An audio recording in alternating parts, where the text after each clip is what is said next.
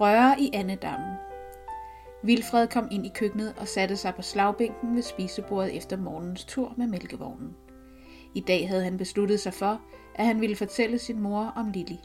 Han var svedig i håndfladerne, og det var som om, der voksede en klump i halsen. Du er da blevet hurtigt færdig med din morgenrute i dag, sagde hans mor. Hmm, fremstammede han, og kunne mærke, at han var helt tør i munden. Hun stod ved køkkenvasken og hældte vand i kedlen til kaffe. Da hun havde sat den over brændekomfurets blus, greb hun ud efter de rigtige bønder og æsken med rikserstatning. Det var om at spare på den ægte kaffe, da der stadig var rationering selv her to år efter krigen. Hele familien samledes til formiddag, efter de havde været i marken nogle timer til morgen. Vilfred var fritaget for morgens arbejde på familiens marker, da han i stedet kørte rundt med mælk for mejeristen. På den måde bidrog han til husholdningen. Han var 25 år og endnu ugift. Bedrifterne under krigen havde sat en stopper for at forelske sig, da det var for uansvarligt, synes han. Seks af hans brødre og hans ene storesøster var allerede gift.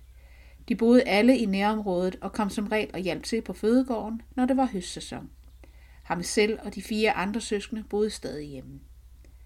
Det burde derfor være en lettelse at fortælle hans familie, at han endelig havde fundet en pige, som han agtede at gifte sig med. Men han vidste, de nok ikke ville se på Lilly som den rette for ham. De andre er tilbage om en halv times tid, forventer jeg, sagde hans mor. Det vidste han udmærket, men hun sagde det nok bare for at holde samtalen i gang, hvilket han ikke altid havde det lige nemt ved. Men i dag havde han noget på hjertet. Der er noget, jeg gerne vil tale med dig om, fik han fremstammet næsten lydløst. Hvad behar? Jeg har mødt en pige. Hun stillede dåsen med kaffebønner på plads, tørrede hænderne af i forklædet og satte sig på taburetten ved bordet sammen med ham. Fortæl, sagde hun nysgerrigt og med et stort forventningsfuldt blik i øjnene. Hun hedder Lili. Lili? Hun tog hånden tænksomt op til hagen og grænskede sin hjerne. Jeg tror ikke, jeg kender nogen, der hedder det her i området.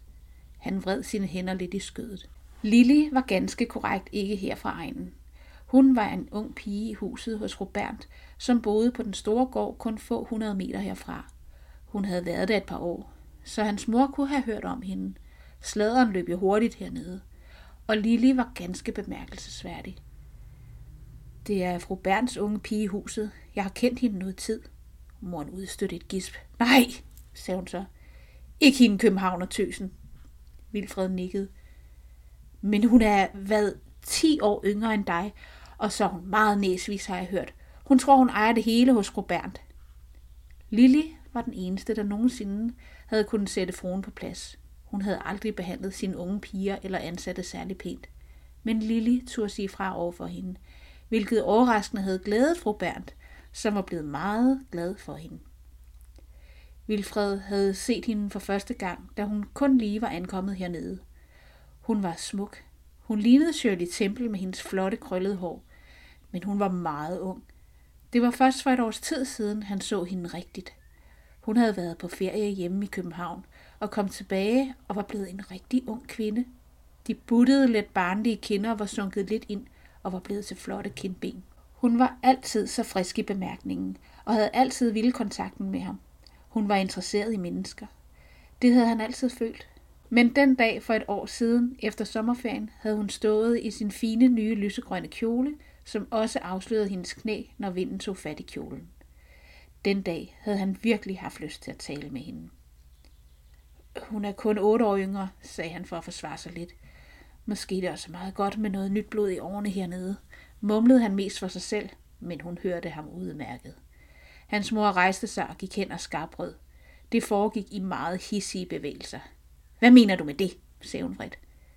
Nogen skal jo finde sammen med andre end dem fra denne flække, ellers bliver det noget rod til sidst. Han var ved at bevæge sig ud på dybt vand. Sådan kunne man ikke tillade sig at tænke hernede. Men han blev provokeret over, at hun kategorisk afviste Lilly som et godt parti for ham. Men en københavnertøs vil aldrig forstå vores kultur, eller hvad vi er bygget af. Hun vil altid stikke ud. Er du virkelig sikker på, at det er det, du vil have? Du, som er så stille et gemyt. Nok var Vilfred lidt introvert, og han havde haft svært ved det med pigerne. Men det var nemmere med Lili. Hun var mere direkte. Hun forstod ham og interesserede sig for ham. Han var sikker på, at hun ville løfte ham frem i livet, og de sammen kunne skabe et godt liv. Har du så tænkt dig at tage hende med her hjem? Ja, det er derfor, jeg fortæller dig om hende, sagde han, mens han kiggede ned i bordet. Han var sikker på, at Lille ville tage dem alle sammen med storm, når først de lærte hende at kende. Hvad tror du, din far siger? En københavnertøs. Det sidste mumlede hun. Kedlen hylede, og hun greb brydelapperne og fik taget den af varmen. Nej, min fine ven, lige børn leger nu engang bedst. Hun sagde det, mens hun kiggede ud af vinduet for at se, om de andre var på vej. Hun hældte det kogende vand over kaffebønderne på den store Madame Blå kande. En beskæftigelse, som plejede at virke beroligende på hende. Vilfred tav imens. Han tænkte på den dag, han havde kysset Lili første gang. Hun havde stået i køkkendøren ud til gården, som altid, når hun hørte hestenes skoede hårde mod stenene og mælkevognens raslen. Hun smilede med sit blændende smil til ham, mens hun vinkede. Da han havde båret mælkeflaskerne hen til hende, bad hun ham komme med ind i køkkenet, hvor de brugte flasker stod klar til at komme med retur. Det var der ikke noget usædvanligt i, men denne dag havde hun spurgt ham direkte, om han havde lyst til at gå en aftentur med hende. Det havde han ikke kunne afslå, og havde heller ikke ønsket det. Den aften var hun i endnu en ny kjole, han ikke havde set hende i før, og hun havde sko med hæl på, så hendes læge var helt spændstige. De havde gået og talt, eller det var mest hende, der havde talt og fortalt om hendes liv under krigen i både København og Odense. Hun fortalte om hendes familie, som bestod af en mor, en lille søster og en lillebror. Det var ikke just den samme familiesammensætning, som han var vokset op i. Det, der slog ham mest, var, at der ikke blev nævnt nogen far. I stedet fortalte Lili om sin bedstemor i Odense, som hun elskede højt og holdt meget af at besøge. Heller ingen bedstefar blev nævnt. Hun havde også spurgt ham ind til hans familie. Da han havde fortalt om den, så sagde hun, at det var også sådan en familie, hun ønskede at skabe. Måske med lidt færre børn end 12. Det havde de begge grint lidt af, og så havde hun omfavnet ham og kysset ham, helt spontant, og han kunne lide det. Han kunne lide hende. Nå, nu kommer de, sagde hans mor og fik vækket ham af hans tanker. Vil du selv fortælle det, eller skal jeg? Hun var vant til at sige de lidt svære ting for ham, som for eksempel dengang han havde valgt at tage jobbet som mælkekusk, hvilket jo betød færre hænder til deres egne marker, men dog en ekstra indtægt. Inden han nåede at svare, kom hans far og brødre væltende ind i køkkenet og satte sig omkring bordet. Nå, sidder du her og dankderer den. Det er noget af en loppetjans at køre den mælkevogn, var, sagde hans far og gav ham et dunk i ryggen. Vilfred har tænkt sig at forlå sig med hende københavnertøsen hende fra fru Berndt, sagde hans mor, mens hun hårdt placerede fadet med smurt brød midt på bordet. Han nåede ikke selv at tage tiden, hvilket han for en gang skyld selv gerne have villet. Næh, sagde hans enebror begejstret. Hvordan pokker er det lykkedes der at få hende på krogen? Der blev helt tavst i køkkenet, og alle kiggede på broren nu. Jamen, har I set, hvor smuk hun er? fortsatte han. Hans brødre begyndte at tale i munden på hinanden. De var henrygte både over den fremmede pige, og at Vilfred endelig havde fundet sig en kæreste.